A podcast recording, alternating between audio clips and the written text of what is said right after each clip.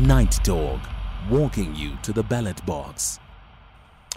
It is 17 minutes to the top of the hour. You're listening to Night Talk. My name is Oliver Dixon. Thank you so much for your time this evening. I really do appreciate it. Out for public comment right now is the Basic Education Laws Amendment Bill. Look, uh, I, I usually, well, you know, when a bill goes out for amendment, there's one big issue that is being resolved, or the, at least that, that we attempt to resolve. This is by far the most busy bill I've ever read in a very long time.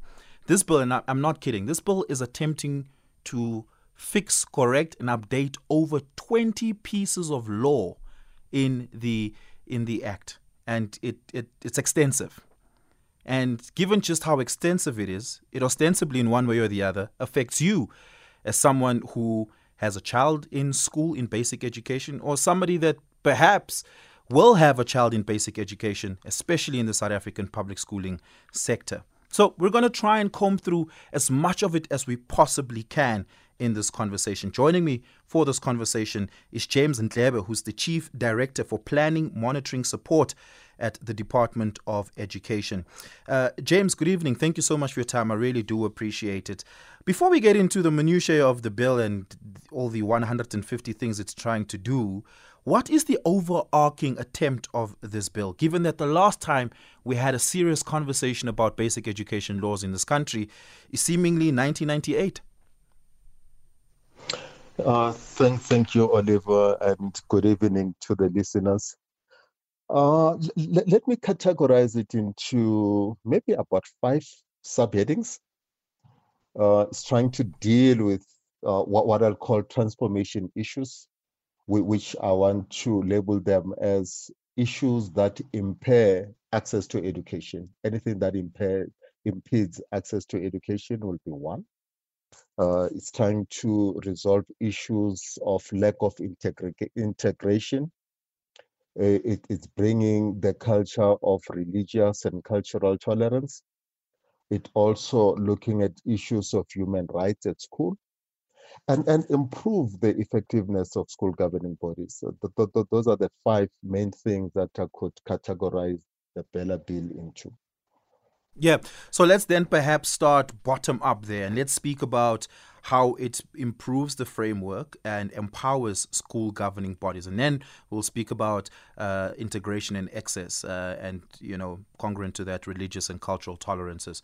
Um, let's start there with SGBs. What powers do SGBs have now that this bill, uh, uh, do, what powers do they have now that this bill takes into consideration, and what powers, in addition to that, will the bill give SGBs or in this bill take away from SGBs?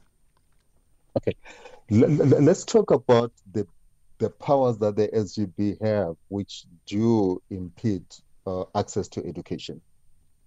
Two main things there. One of them is that they have the power to determine the language policy of a school, and they also determine um, the admission policy of a school. This is powers that currently they have, and they have freedom of that power without any limitation. If the SGB decides that this is the language that we want in this institution, nobody can say anything about it. Yeah we, we we have attempted to deal with this and we have lost all the cases when we, we go to the court of law because that's how the current South African Schools Act has been designed to give powers to, to, to SGBs.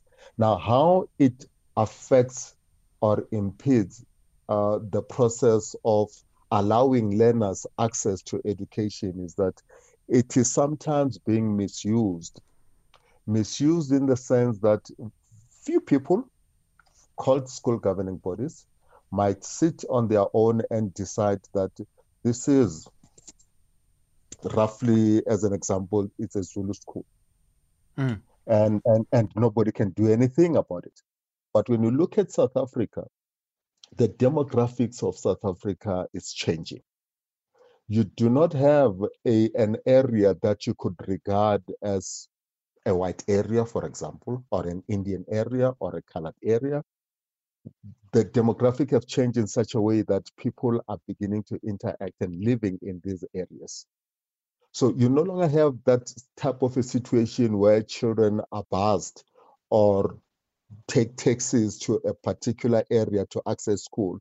We're talking about children that live in those areas now who are unable to access certain schools because the language policy of those schools will then decide who comes in and yeah. goes out. Can you? I don't want to make special issue, but, but, but I want to give you a practical example that even if you look at how our townships have been designed, if you happen to live somewhere in Zola and you are a Venda speaking person, as an example, chances of you accessing schools around Zola and then are very slim even though there might have been a lot of Venda families that live in there, yeah, you have to travel to Shawela in order to access school because the SGBs will decide that yeah, we, we only have cater for Xhosas and Zulus. I'm just giving these rough yeah. examples, practical. So so, so, so, so, so, is the bill taking away that power from SGBs or is it giving more of that power to SGBs? I don't understand the, the, the bill is minimizing the power in this sense that it's saying let the SGBs continue to develop these language policies, working with communities and so on.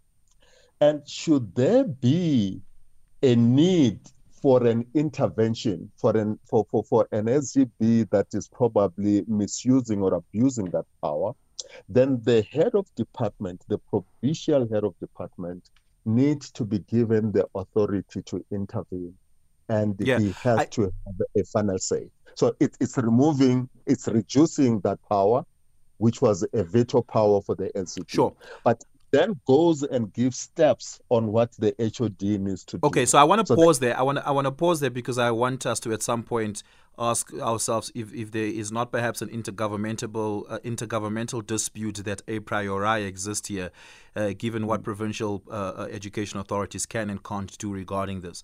But what I don't understand here is that you say Look, the problem is SGBs can't just govern for themselves based on what they think their demographic must be. It must be a lot more reflective because South Africa has changed. But we think they should continue to have that power. They just shouldn't abuse it. At what point do we determine if an SGB has abused it? If they say by popular vote we have uh, chosen isiZulu as the medium of instruction here uh, versus not choosing, I don't know, Tshivenda, for instance?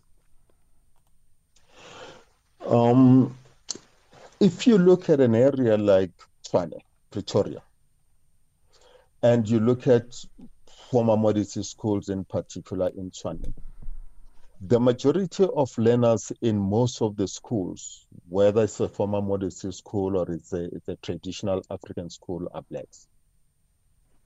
That, but, but when you go to those schools, you'll find that the language policies of those schools would not allow you to introduce a language like Sepedi when there are too many Sepedi learners in that institution. Mm.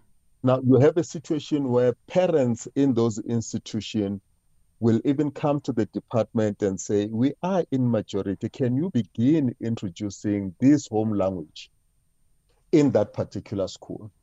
But then the SGB decides no we we stand by our our our decision that it's only this particular language that is in there. So in that case, you have parents, you have numbers, you have people that are interested, and the introduction of that language is viable because there are numbers. This is when the education department needs to come in.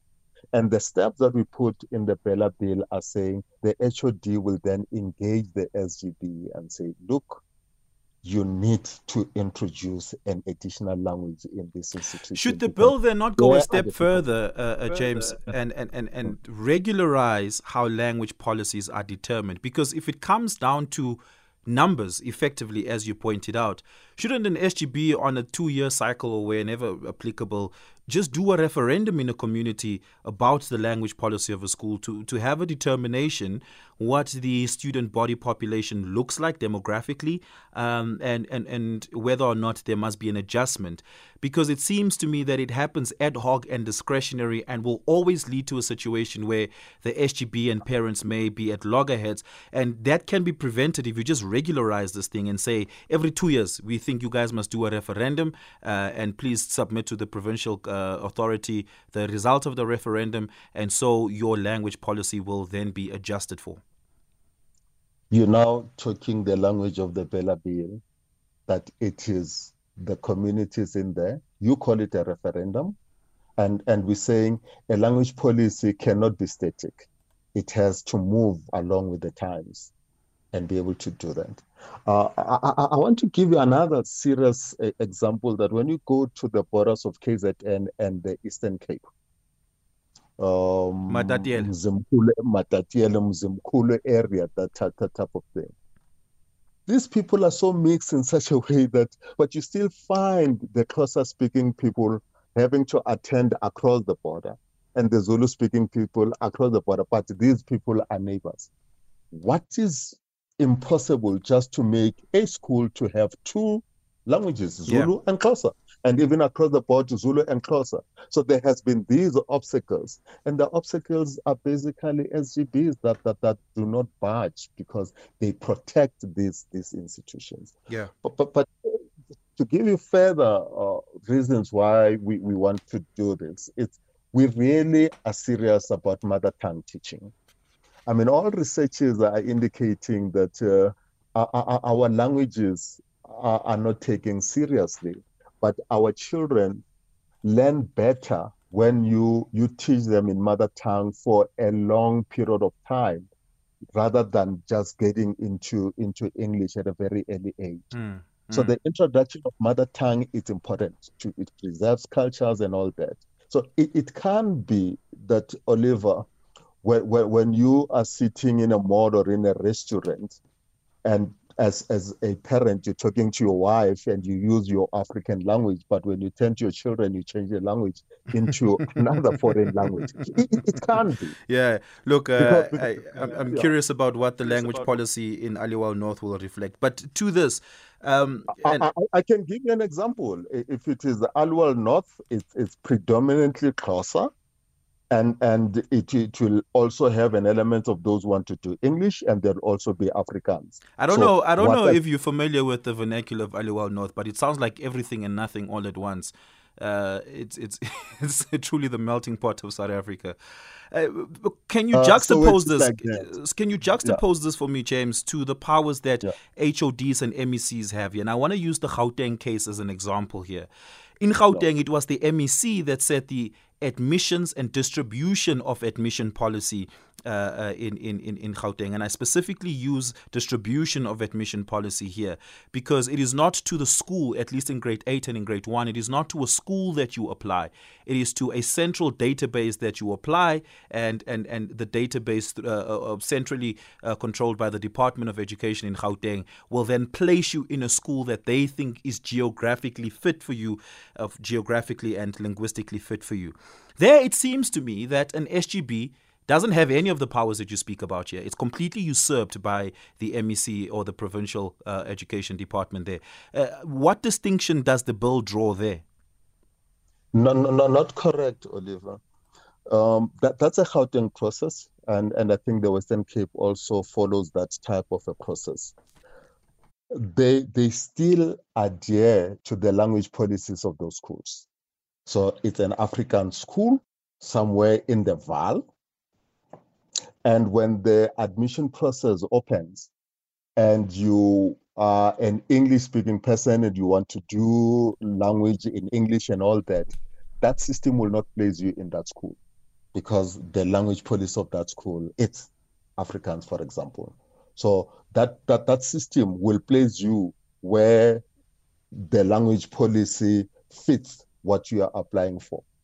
So it, it, it has nothing to do with the language policy. Yeah. It, it, and, and at the same time, it, it also looks at the admissions policy in a way of, of, of particular institutions.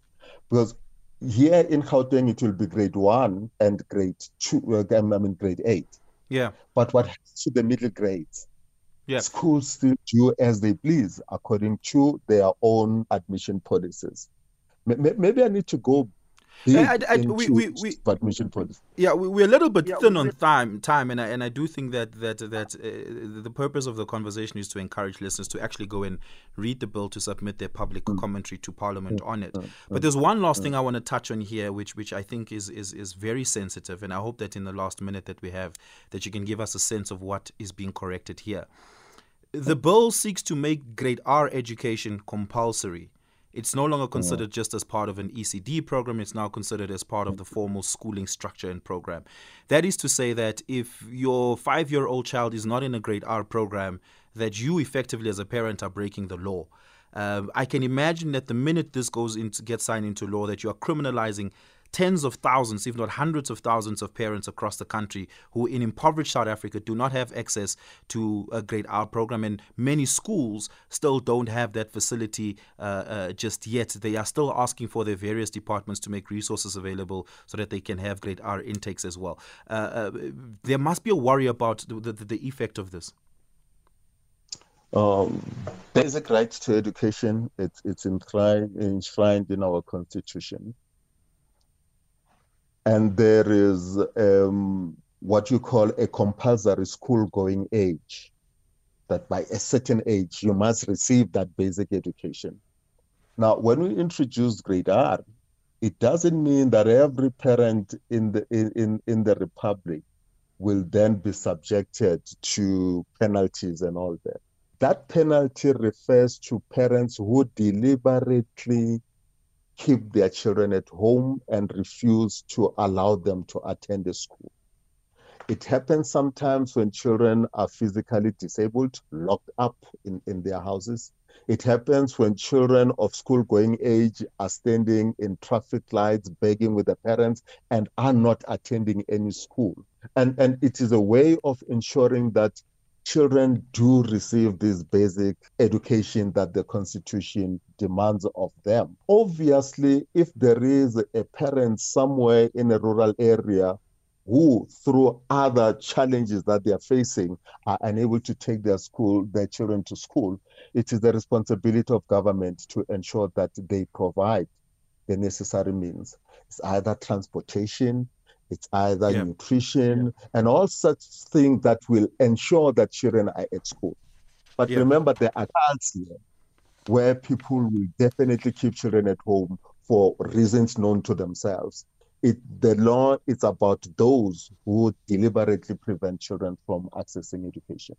Yeah, James, we're going to have to leave yeah. it there. Thank you so much for your time this evening. I really do appreciate it. Uh, look, go onto the parliamentary website if you would like to know when Parliament will perhaps, I don't know, visit your area so that you can participate in the public hearings, or you can submit through post or an email your commentary on the bill to the Portfolio Committee for consideration as the bill is currently before the National Assembly. That was James Ndlebe, James Ndlebe, who's the Chief Director for Planning and Monitoring Support at the Department of Education.